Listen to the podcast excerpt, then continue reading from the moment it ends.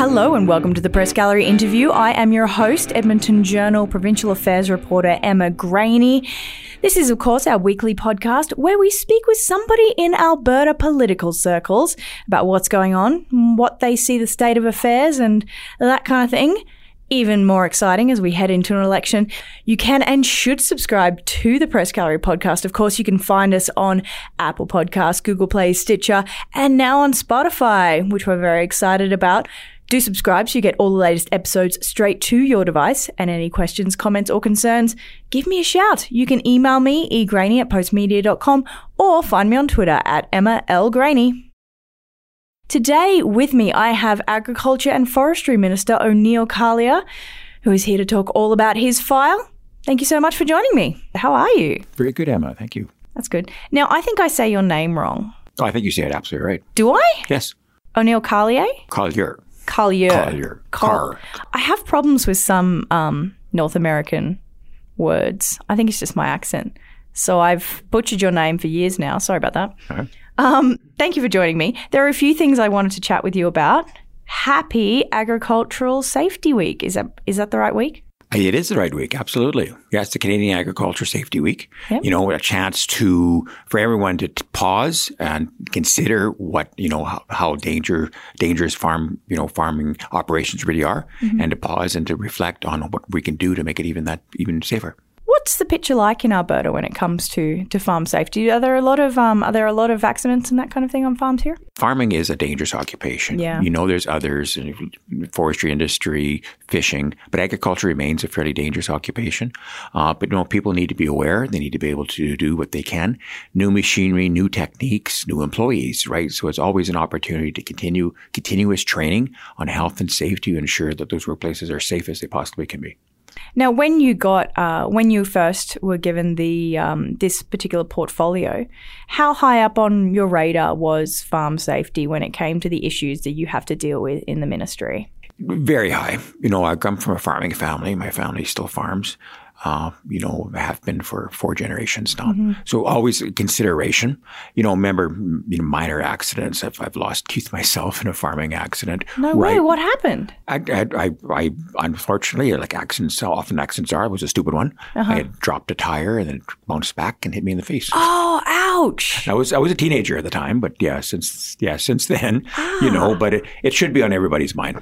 You know, any any safety, obviously, in any industry, and there's been a real focus on on farming and ranches, uh, farms and ranches lately, to make sure that we can do just that, and that's make them much more safer.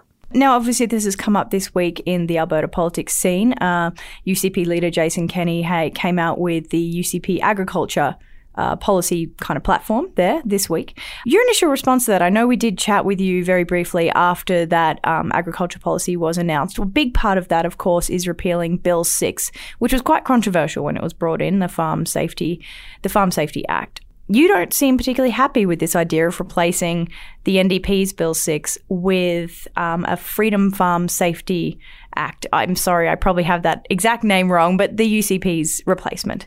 You don't seem impressed with that. Why? I'm not at all. I think it's it's it's to um, have cheap uh, political points and you know potentially endangering you know workers workers health and safety. I think it's wrong. I was just talking to some some producers at the Alberta Beef Conference today, and and none of them thought it was a good idea to repeal.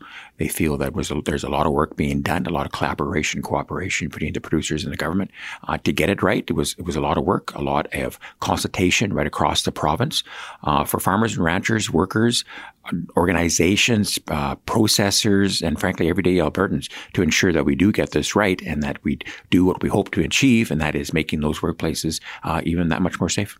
Now, when Bill 6 first came about, and please forgive me if I'm incorrect here, it was before I actually landed in Alberta. I was in Saskatchewan at the time, but it wasn't well received in its original format, was it? You know, and I, I take I take some responsibility for that myself. You know, to uh, I've apologized, you know, to different organizations, farmers and ranchers, and their organizations, uh, that it wasn't well communicated. Could have been communicated better, right? But you know, since then we've worked with them, the the the commodity groups or work the farmers organizations. Came together and, and, under an ag coalition and really worked with the government on ensuring that this does work for them, that it does achieve what it's hoping to achieve. And since then, they, they've had, they've developed their own health and safety organization called Ag Safe Alberta uh, that is doing good work to ensure that that education uh, component is there and that our workers and our farmers and our, our, our children that are on the farms are, are even that much more safe. Do you think though it left a bad taste in people's mouths that they still associate, you know, Bill 6 was kind of a dirty word at the time. So do you think that's just it's kind of dogged you throughout uh, throughout this administration? Perhaps I don't hear a lot about that anymore. Right about what, what the concerns were. Mm. There were concerns that were that people had were, I suppose, filling in the voids where they thought there were voids, right? Thinking this is going to affect 4-H and, and the ability for, for children to learn from their from their fathers and grandfathers on the farm. And that was never the intent and that, that never did happen. So a lot of those conspiracy theories that were going around, some of them, some of them promoted, you know, frankly, by the opposition party have, have proven to be false and all that's fallen away. And now we're, we're at a place now, like a really good place where, where we are, where we want to be. And that is to increase health and safety. One of the parts uh, that Jason Kenney spent a lot of time talking about at his press conference was that idea that the current rules as they stand that were brought in by your NDP government, they don't serve smaller farms like your f- tiny little family farms that maybe have like two employees. So the idea is there, well, we just won't have this act apply to those smaller farms. What, what what's wrong with that? I mean, that seems like a fairly reasonable reasonable thing to do. You know, there is, you know, I guess, you know, uh, um, important to note that this legislation does only affect those farms that have paid non-family workers, mm-hmm. right? Which includes a lot of farms, right? A lot of small farms might hire a truck driver to bring, get in, you know, get in the harvest, bring, you know, haul in the grain from the fields, you know, three, four weeks in a, in a, in a, in a year, you know, but to, to think that that, that worker is somehow, um, has less rights than other workers. You know, I would I would strongly disagree. Uh, even though they might be hired for a short time, they should have their have the right to health and safety workplace as any other worker. You were talking earlier about uh, growing up on a family farm. One of the or that your family used to farm. What did they used to farm, or what do they farm? Well, still farm. Yeah. So my, you know, my brother took over the ranch. He's a, he's a bit older than I am. Oh yeah. Uh, he's a cow calf operator mm-hmm. in Southwest Saskatchewan. Uh, there were some crops as well. And, and, and, and yeah, it's, it's, I grew up in the farm. I know, I know the challenges that farming can have, challenges around commodity prices, challenges around the weather, obviously. And, but that it is a, a great way to raise a family, great way to, to, uh, uh, a, a standard of living that, that's, that's found not in many other places. There's a political narrative that the NDP doesn't understand farming because, you know, they're not perhaps as strong in rural Alberta than in, as in, for example, urban centres like Edmonton in particular. Do you think that's fair? I don't. You know, there's aside from four- that tie that you got in the face when you were, you know, at a farm. there, you know, there is um, 14 of my colleagues identify now some themselves as rural MLAs, uh, but there's, you know, my colleagues that grew up on a farm or are still involved in farming. Uh, Minister McCuaig-Boyd uh, was a farmer. Her, her and a her husband are cow calf operators. Uh, the premier herself grew up on a farm. Her her family had, had been farming for generations. So there is a lot of a really good, solid background in agriculture within the caucus. You came into the studio today and said you were just uh, down in Red Deer. What was that at a at a cattle? That was yeah the Beef Conference of Alberta. So oh, it's an opportunity. It's the 16th year where everybody in the industry, from uh, cattle feeders to cow calf operators to to auctioneers, get together and, and discuss their challenges and their opportunities. Mm. You know, within the industry, it's it's well attended and have some a good lineup of guest speakers and, and topics, and it's a good opportunity for them to network and to learn. What did you hear down in uh, down in Red Deer this week? Then I had an opportunity this morning to talk with some of the heads of the of the different commodity groups, mm-hmm. and you know they talked about you know some of their challenges and some of their opportunities. I think one of the one of the great opportunities they brought up, and, and I'm well aware of, is uh, expanding markets. You know, the United States is obviously extremely important; will continue being really important. But you know, there's uh, there's expanding markets into China, into South Korea, Japan, European uh, European countries. So there's some real opportunities there to expand and let the world even more, even more. Uh, even now than they already are doing, how great our products really are. There is one of my, my, my favorite stories is when I was in South Korea on a trade mission. In Seoul, there's a restaurant called the Alberta Butcher Block. All they sell is Alberta Alberta beef, and they sell it 24 hours a day. 24 hours a day? They're open around the clock. You want a steak at 4 a.m., you can go grab one? Yes, you can. oh, God bless you, Korea. so, I mean, what are the challenges, though, that you're hearing? You're talking about the opportunities to, to open up to other markets, but there are obviously challenges there as well. So, what are those? You know, they're they're somewhat concerned, not, not that it's new, not new challenges, but mm. you know, challenges around you know intergovernmental trade within within the, the within the country itself, right? Opportunities maybe to to tweak some regulations to make it easier to sell our products across provincial boundaries. Um, as as a government, we've done some great strides there with the supporting Alberta's Local Food Sector Act, where we've had an opportunity to actually introduce, for instance, organic standards into Alberta, which didn't exist before. Mm. So an opportunity now for, for that, that segment of the industry to grow as now they have some, they actually have some regulations around that. You do hear that a lot here in Canada about the, the interprovincial basically walls, right? Like there are real trade barriers here within Canada itself. So what have you done to try and address that specifically within agriculture and farming? They're, you know, talking to the to, to the feds, they're, you know, with I suppose lim- somewhat limited success to some of these some of these trade barriers, I feel their trade barriers are somewhat archaic. Perhaps they made sense many decades ago, right? I know some of them don't. I think don't make sense. Um, a good example is the small abattoirs. If they don't meet the, the federal guidelines, they can't they can't ship across in, uh, uh, provincial boundaries, which which if it's about safety, then why why does a bound, artificial boundary have anything to do with safety? Mm-hmm. So I think there's some opportunities in there to, to change that and to and to have the opportunity more of an opportunity to sell our products, whatever those products are, right across the country. Well, speaking of selling products, of course, Canada's hit a bit of a roadblock with canola right now in China. What are you doing about that, and what's the situation right now? They, I've had the opportunity to talk with the new the new federal minister just days after she was appointed, mm-hmm. uh, and expressed our concern around canola, and and and I felt she she heard me that you know we're concerned that the canola uh, market in China is very important. It's twenty percent of our canola uh, market goes or crop goes to China, so it's mm-hmm. very important. And I've also talked to an executive with Richardson's, with a company that's that's currently affected, and to to making sure that we keep an open door, and that you know, whatever is going on that, we, we can help and assist in, in any, any possible way. I kind of feel like provincial governments here can be somewhat hog-tied. Hey, I'm using an agriculture phrase. Um, but your hands are a little tied when it comes to those international trade disputes, aren't they? So, what do you do in this situation when these issues come up? It happened the same thing with uh, India and and pulses, right? There was an issue there. So, as a provincial agriculture minister, what do you do when these international issues come up?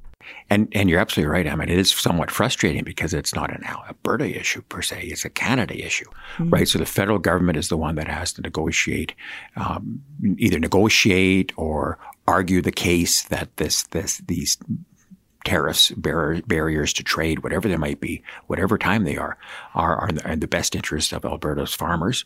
And that's my encouragement always to them is what's, what's, what's the best interest of Alberta's producers and, and, and processors and how can we get this result? And what do they need from me exactly other than a letter of support, right? Is there, is there more that we can do? Well, yeah. Aside from a letter of support, what what do you do? Not a lot. Again, encourage you know continue working with uh, with the federal government. Mm. Uh, another good example, on my other side of my portfolio is around around forestry. So the softwood lumber uh, disagree you know agreement is still is still up in the air. Mm. So we've had a really good working relationship with all my colleagues across the country, including the federal colleagues. You know to continue working with that to get that file cleared up. Now, the forestry thing, good point there. Thanks for bringing that up. So, obviously, um, Alberta has seen more and more wildfires. How are preparations going so far as we head? Oh, look, it's spring today. You can actually feel it. But as we head towards a place where there could perhaps be bushfires, sorry, forest fires, I'm talking Australian again, how are preparations going? It, you know, we've had we changed legislation to start um, fire the official fire season one month early. So it, it, actually the official start of the fire season was March first of this year, which seemed nobody's really thinking about wildfires when there's so much snow on the ground. No, I think we had a so snow that day. we, we, we, probably did, right? But it's a really good opportunity for people to, for the staff within the forestry service to get ready. Uh, their equipment's up to date, that they're training people that need training, they're hiring where there's gaps, that kind of thing. But also for the general public to to realize that they now need a they'll need a they'll need permits for for if they're burning bush piles, that kind of thing, and the the overall general public to be even that more aware Uh, May is traditionally our driest month, and that's not that far away. So people, if they're, it's in their mind to be safe, to ensure that their fires are put out, that they do whatever they can to be not that person that starts that wildfire. The past two years, we've had, for lack of better words, a pretty easy fire season. The past two years, BC has been has been rough, Right. but Alberta has been has been pretty good for these past two years, and I would like to see another year where we don't have many wildfires. Yeah, absolutely. Um, now, obviously, we're heading into election. I don't know if you know that. Sorry I if I just that, broke that yes, to you. You heard yes. that too, heard yeah. that, yep. Heard that rumor. Yep. Um, so as we as we kind of prepare for the election, uh, your time as agriculture and forestry minister, how's it been? It's been phenomenal. I suspect, Emma, I know you've interviewed some of my other colleagues, and they probably say they have the best ministry. They do. They do not, because I, I know They I know, all lie. Uh, They do. I know that I do, right? Because it's it's the people that make it so. The people within the department are fantastic. You know, I have no problem with the with the expertise and professionalism within the department. If there's anything I need or need to know, that that I can always count on them. And the industry itself has been always been good. The forestry side of things, they've been bring me up to speed. I don't have the forestry background, but they've been great. Not shy in the least in making sure that I know exactly what's going on with their industry and agriculture as well and opportunity. I have upwards to about 700 different stakeholders when you combine the two the two portfolios. So there are uh, there's a lot of, of interest there. There's a lot of great advocacy among the industries in ensuring that their that their industry stays sustainable and support and supported, and that they do the good work they do, and you know supplying uh, some wealth to the province of Alberta and, and the great jobs they support. Now you're pretty much always wearing cowboy boots and a large belt buckle whenever I see you. Is that why you really like being agriculture minister? Because you can get away with that? That's a big part of it. Yes. Yeah. Yeah. You can wear jeans to work every day, as long as you're wearing Not well, yeah, not every day. I can't wear jeans into the into the into the house. that is true. Have you thought about getting that rule changed just for the agriculture I have walked into into the house with jeans because I forgot, and and that was spotted instantly before I oh, even got a chance to, and they kicked me out. I bet. Yeah. Good you thing I had a I had a suit. You uh, did? in my office, so I quickly changed and got back in my seat.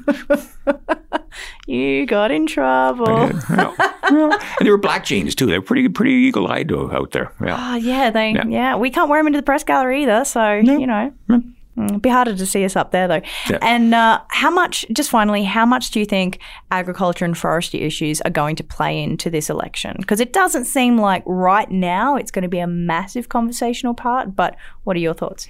there, you know, everybody seems to be, you know, concerned about our number one product, oil and gas products, getting to markets, which which is which is important, obviously. Um, agriculture is our second largest industry in this province. Forestry is our third largest industry in this province, and there's some really good news stories there. I think often, maybe perhaps as typical Canadians, we don't brag about those success stories, but we really should, because there's some some phenomenal success stories there. Um, forestry's have had a really good year. Agriculture, we've seen export sales of 11.2 billion dollars, so a, a record in export sales. Uh, so continuing to to support those industries as we go forward is continue to be really important. They're they're especially agriculture is the backbone of who Alberta is, right? Every almost everybody can trace their roots if they're not already still farming. Their parents were farming, their grandparents. That's what built this province. That's what's still important. Right on.